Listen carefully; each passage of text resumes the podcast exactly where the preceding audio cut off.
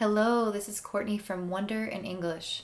The Wonder in English community provides free online English lessons for students with an intermediate to advanced level of English. For the full version of this lesson, don't forget to check out wonderinenglish.com. W O N D E R in English.com.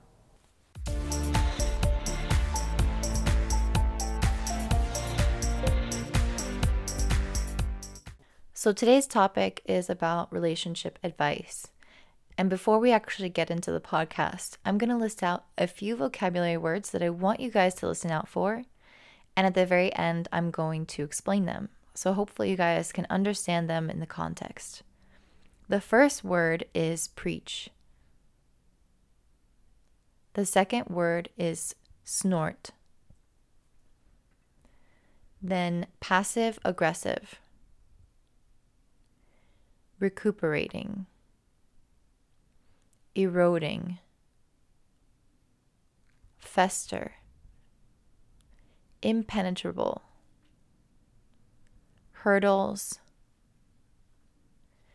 dismantle, and butterflies or butterflies in your stomach. And don't forget that there's actually even more words defined for you on wonderinenglish.com and a transcript of the podcast there as well, so you can follow along when you're listening. All right, great. Now let's listen to the podcast. Today, I wanted to talk to you guys about relationship advice specifically from older people that have been married for a really long time and they want to give us advice about how they made their relationships work. So I found this advice online and I've heard these types of things over and over again. I find it useful for my own life and I also find it useful for learning English because there are a lot of proverbs or sayings that we recycle and use again and again when it comes to relationships. So it's like the same types of sentences worded the same way will be repeated across generations as advice, and those become what we call proverbs in English. One of the proverbs that people tend to say is don't go to bed angry. Do you guys have something similar to this in your language? This advice really helps people to not hold on to anger and to resolve all their issues before the new day begins.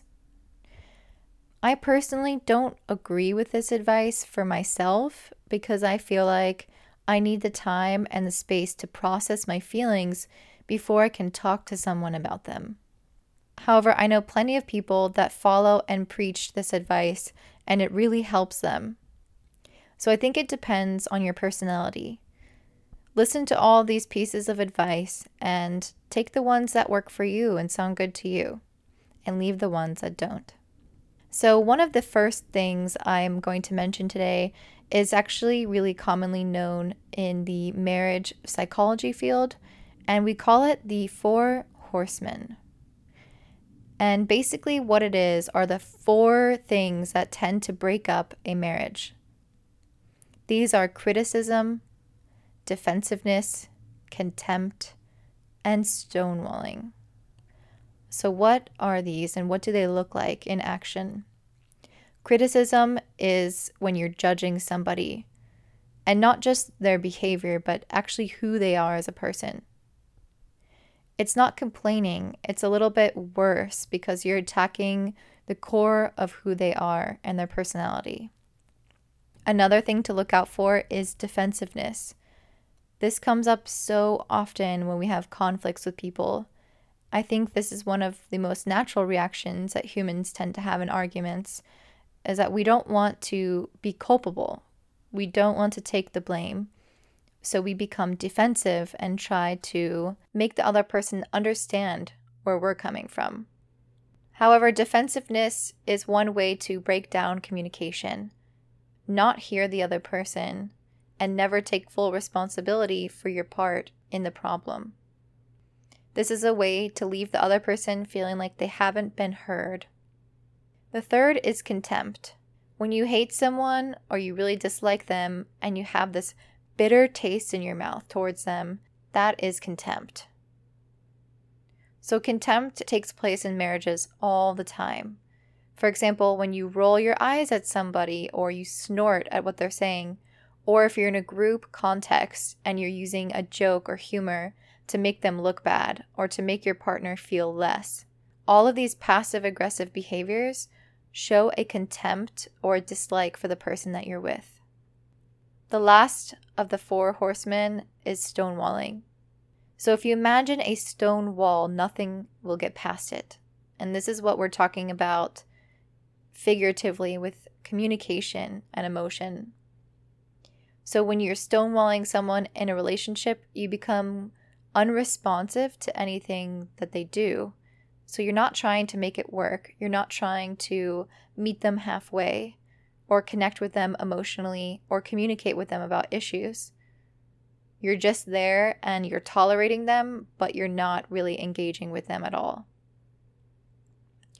By the time it gets to the stonewalling stage, I think that there's really no recuperating a relationship because stonewalling shows that there's no desire to recuperate a relationship.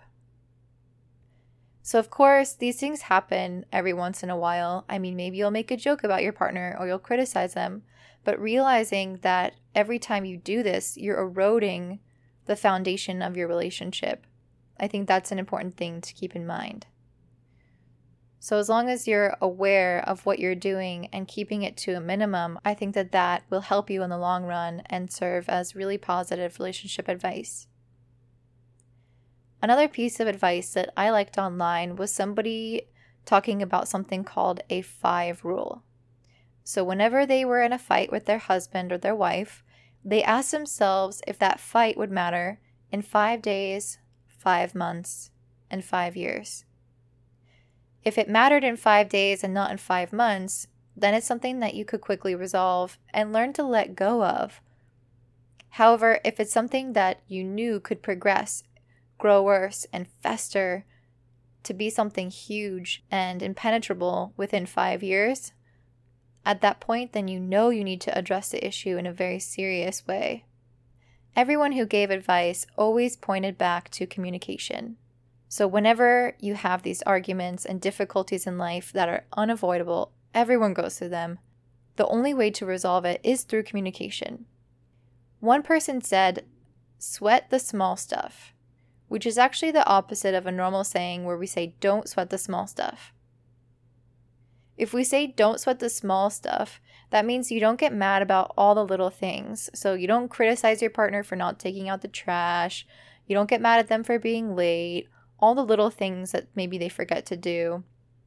You kind of ignore those and let those go. But this person said, actually, you should sweat the small stuff. Although I don't agree with that statement, I do see where they're coming from. And the reason why they said that is because they want people to develop the skill of communication to resolve the little things that bother them in order to actually be able to tackle the bigger hurdles in life that require a lot more strength in their communication skills. So I definitely think that this, in that sense, is positive advice if you don't ever learn to discuss and dismantle the little things that tend to build up between you two over time, how could you possibly tackle the mountain that might appear a few years later? So, learning how to build that foundation of communication is extremely important. And I think that I'm going to talk about this in another podcast episode this month because if you haven't picked up on it, this month's podcasts are going to be centered around relationships. Another piece of advice that I really loved was somebody saying to never sleep in separate beds. Now, I've seen older couples who sleep in the same bed, and I've also seen some who sleep in separate beds. And of course, you never really know what's going on behind the scenes internally between just them. But I do personally believe that one of the most important ways to connect with your partner is intimately through sex. So if you never sleep in the same bed, I feel like you're kind of removing that layer of intimacy and making it more like a friendship. There's just a little bit more distance there than I would prefer. So I think that it, of course, depends on the couple. If you like to sleep in separate beds, you know, the more power to you. But I also think that there's a great strength in having that unity and that special time together that no one else can share with you. And I think something else that can kind of go hand in hand with this is that your loyalty really should be to your spouse and not to your children. I think that a lot of people are guilty of this. Once they have kids, their relationship is focused on their children. And I completely understand that because you have to take care of these living things that are going to die if you don't do your best to to provide for them and to care for them. I understand. However, the greatest gift that you can give your children is a happy marriage. Having your kids around a stable, happy couple is so enriching to them and so healthy for them that really the focus should be on you and your partner and your relationship before the kids. So, taking that time alone in bed and not having the kids that are sleeping with you, I think is a great step in that direction. Another wonderful piece of advice is to realize that it's better to be happy than it is to be right. And that's so true. And also to have a sense of humor with your relationship and with conflicts that arise. If you can just face life with a great sense of humor, everything will be so much easier. And I think the most important piece of advice is choosing who your partner is. So you come together through romantic love initially. But what keeps you together after 20, 30, 40 years of marriage is that friendship, your ability to communicate, your willingness to give, and your commitment to each other. So, if that friendship is there and that foundation is strong from the very beginning, then even when those romantic butterflies in your stomach start to fade away, you'll still have the beautiful thing that was already left there underneath it. All right, guys, thank you so much for listening to this podcast. Stay tuned now for a description of the vocabulary words that I mentioned at the beginning of this podcast. Great. Thanks so much, guys, for listening to that podcast. So, the first word that I talked about was preach. And to preach something is when you earnestly advocate for something. So, if I preach about veganism, that means I'm a huge advocate for veganism and I try to get other people to be vegan too by talking about it. So, Preaching is also something that pastors do when they stand up in front of the church and talk about God. So it's something that we specifically use with religion and also with anything that you really support. Snort. Snort is that sound that you make with your nose when air comes flying out. So it's kind of like an explosive sound, and it's from the sudden forcing of the breath through your nose. This is something that we use to express indignation or being upset about something or something maybe that you don't believe. Passive aggressive. So, if you're passive aggressive, this happens a lot in relationships. And I feel like people will say, Oh, I just, I can handle everything, but just not passive aggressiveness. Like, that's just too annoying. And this is a quality that is negative it's basically stemming from this kind of resistance to others' demands or an avoidance of confrontation. So if you don't want to deal with an issue, then maybe you'll be passive aggressive because you'll be upset, but you don't actually want to talk about it. The other way you might be passive aggressive is if someone is asking you to do something or they have certain expectations of you that you don't agree with, but you again don't want to talk about it or you don't have really the authority to say no, then you could just be passive aggressive. So this materializes in a lot of different forms.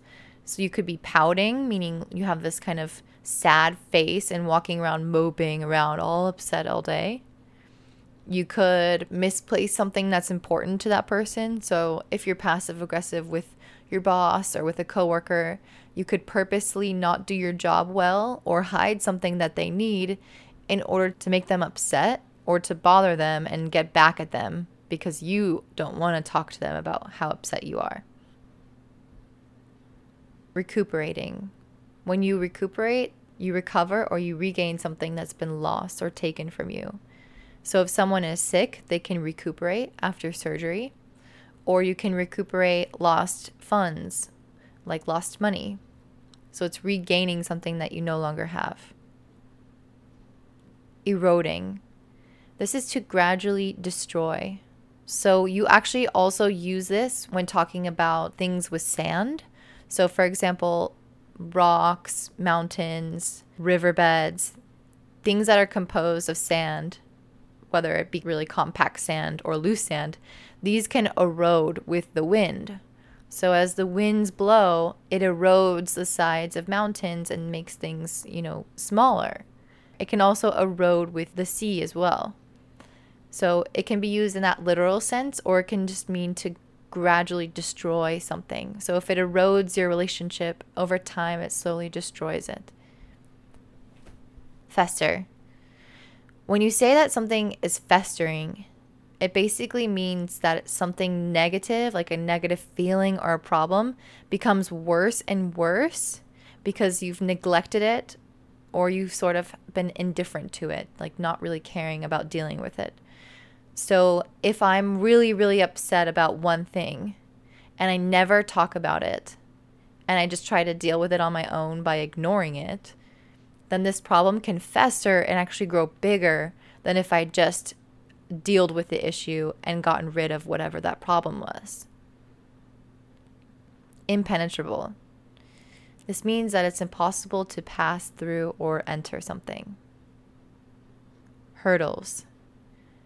A hurdle is an obstacle or a difficulty. There's another meaning to this word, and if you think about when you, people are running on the track team and they're jumping over those tall stands of wood, that's a hurdle. So you have to run and jump over it, and it takes a lot of exertion and a lot of effort.